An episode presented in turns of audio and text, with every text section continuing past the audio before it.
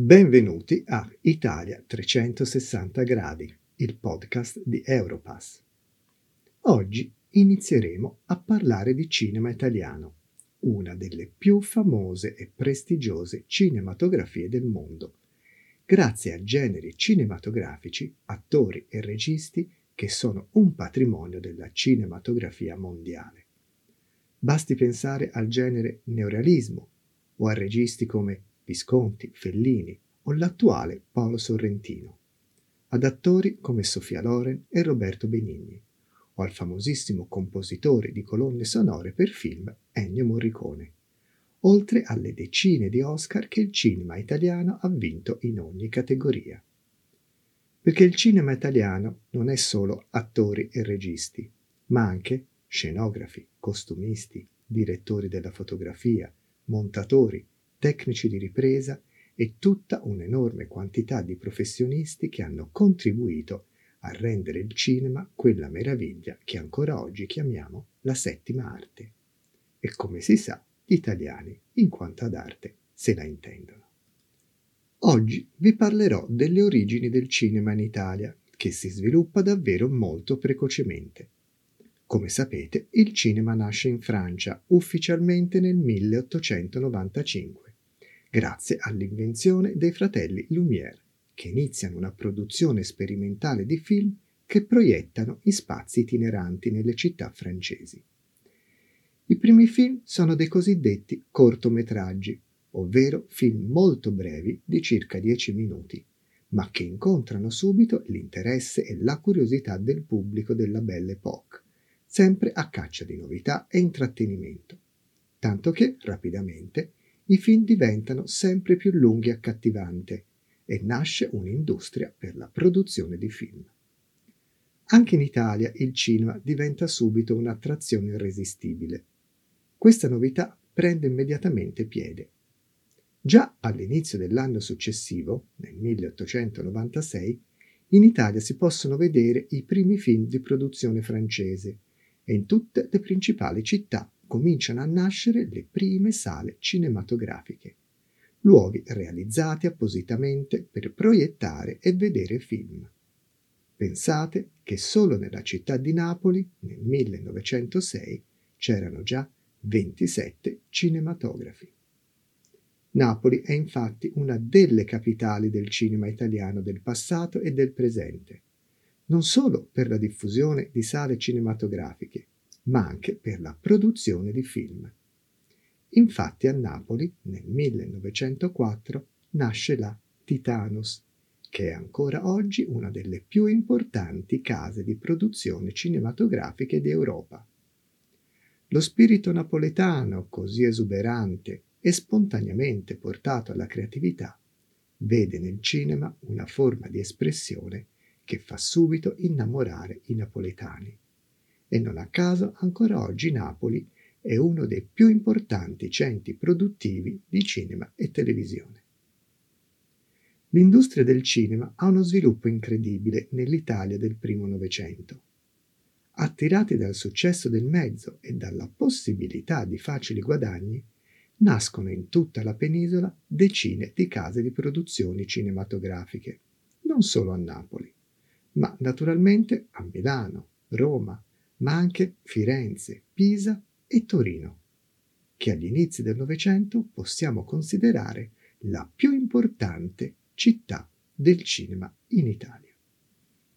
Torino era una città industriale di grande importanza e con una borghesia imprenditoriale molto attiva. Ricordatevi che la Fiat era torinese e che vide nell'industria cinematografica un buon affare. Non a caso oggi a Torino, nella magnifica mole antonelliana, si trova il più bel museo del cinema d'Italia, che testimonia la grandezza del cinema torinese nei primi anni del Novecento. A Napoli invece esisteva una prestigiosa tradizione teatrale, con drammaturghi, attori e teatri famosissimi. Dunque a Napoli l'introduzione del cinema viene facilitata da questo background artistico. Le pellicole napoletane prendono ispirazione proprio dalla tradizione teatrale della città e vengono basate su sceneggiature molto melodrammatiche e recitate da attori di grande esperienza teatrale. Non è un caso che a Napoli nasce anche il fenomeno del divismo, un delirio fanatico nei confronti dei divi del cinema, che non ha niente da invidiare a quello di oggi. Gli attori e le attrici degli inizi del Novecento erano considerate quasi delle divinità. La più famosa diva dell'epoca era Francesca Bertini, nata a Firenze ma cresciuta appunto a Napoli. Era il perfetto prototipo della femme fatale, della diva istrionica e bizzarra.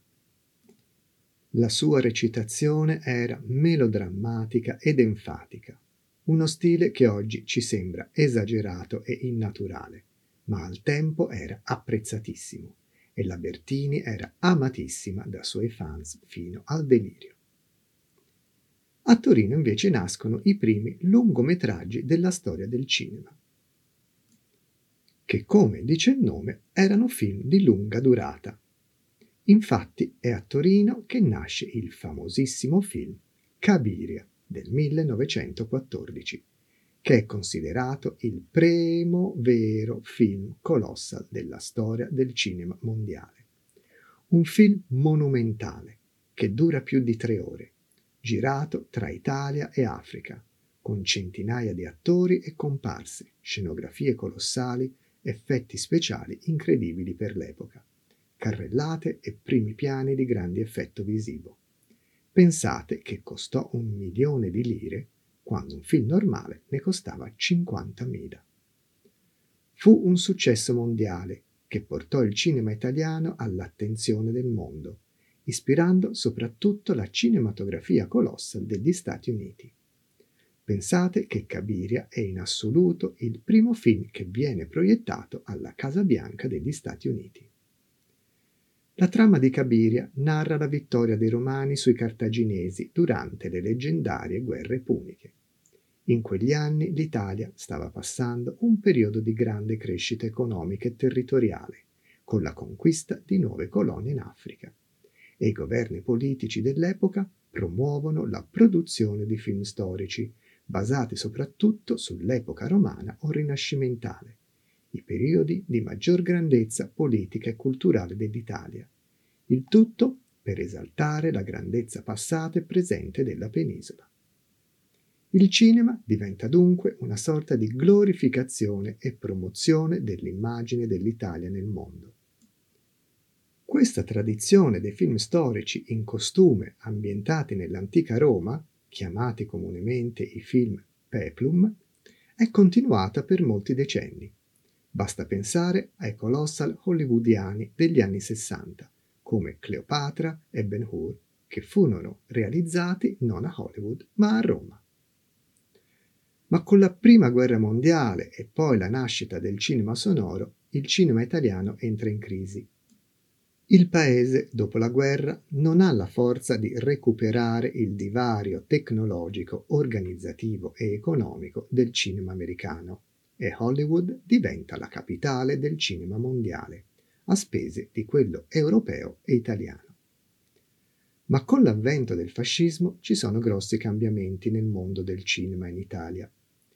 Mussolini capisce che il cinema può essere una potente forma di propaganda politica e per questo incentiva la cinematografia e crea il Centro Sperimentale di Cinematografia, che è ancora oggi una scuola di cinema di grande livello e finanzia la creazione di stabilimenti di produzione cinematografica, come gli studi Tirrenia vicino Pisa, ma soprattutto la creazione a Roma dei mitici studios di Cinecittà, la città del cinema. Roma diventa così la vera e unica capitale del cinema italiano, in aperta sfida agli studi di Hollywood. Cinecittà è un luogo mitico, e dove vengono girati tutti i film più importanti del cinema italiano degli ultimi decenni. Ed è ancora oggi un importantissimo centro di produzione sia cinematografico che televisivo. Ma il cinema fascista è un cinema di propaganda, dove la censura politica è forte e dove si cerca soprattutto di fare intrattenimento, distrarre il pubblico e non farlo pensare alla politica. Si incrementano così i film comici e divertenti. I sudditi del regime fascista devono ridere e divertirsi. Vengono così valorizzati gli attori comici e il genere commedia. E nasce un fenomeno cinematografico tipico italiano, il cinema dei cosiddetti telefoni bianchi, ovvero commedie sentimentali leggere e superficiali, girati in ambienti ricchi e borghesi per far sognare un pubblico popolare. Si chiama il cinema dei telefoni bianchi perché il telefono bianco era uno degli status symbol della ricca borghesia fascista. Ma con la seconda guerra mondiale tutto cambia. Morte, distruzione, povertà trasformano completamente e irrimediabilmente la società e la sensibilità delle persone. Il cinema di propaganda ed evasione non ha più posto nella società devastata dalla guerra e anche il cinema diventa qualcosa di completamente diverso. Così, intorno alla metà degli anni 40, nasce il cinema neorealista, che diventa uno dei generi cinematografici più famosi e prestigiosi della storia del cinema mondiale. Il neorealismo, come dice il nome, vuole rappresentare la realtà disperata dell'Italia del dopoguerra. Vuole essere testimonianza della distruzione, della disperazione, del coraggio e della povertà della popolazione italiana nel secondo dopoguerra. Il cinema diventa il documento della tragedia della guerra. I registi Luchino Visconti, Vittorio De Sica, Roberto Rossellini, ispirandosi a ideali antifascisti, realizzano film di grande coinvolgimento emotivo, proprio perché portano sullo schermo i problemi sociali, la povertà, la disoccupazione della vita quotidiana degli italiani. In questo modo gli spettatori si potevano identificare emotivamente con i personaggi e le storie che questi film rappresentavano. La maggior parte di questi film saranno girati da attori non professionisti, rendendo queste pellicole ancora più realistiche e credibili, come veri e propri spaccati della vita quotidiana del tempo. Non pensate però a film tecnicamente scadenti o malfatti, tutt'altro. Sono film di grande perizia tecnica e di grande valore estetico e formale. Il neorealismo crea uno stile e un'estetica che diventa un genere cinematografico copiatissimo all'epoca. Ancora oggi molti registi si ispirano a questo stile per testimoniare la realtà contemporanea.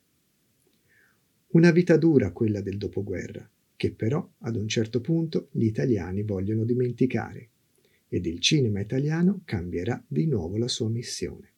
Ma questa è un'altra storia di cui parleremo la prossima volta.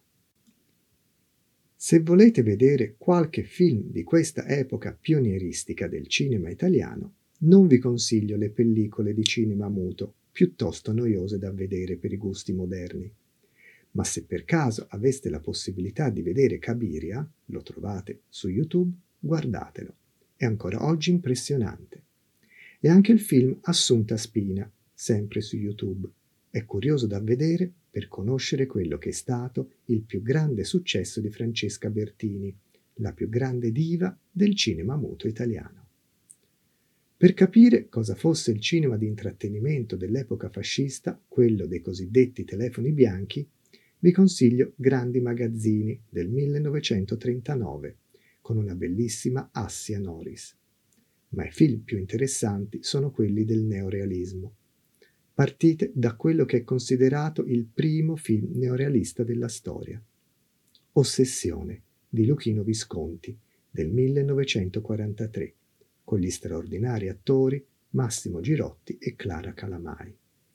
Poi il capolavoro assoluto del genere, Roma città aperta del 1945, girato subito dopo la fine della guerra da Rossellini con la bravissima e famosissima attrice romana Anna Magnani, che diventa un'icona del cinema neorealista. E poi il film Ladri di biciclette di Vittorio De Sica del 1948, che più di ogni altro ci presenta la disperata condizione dell'Italia del dopoguerra.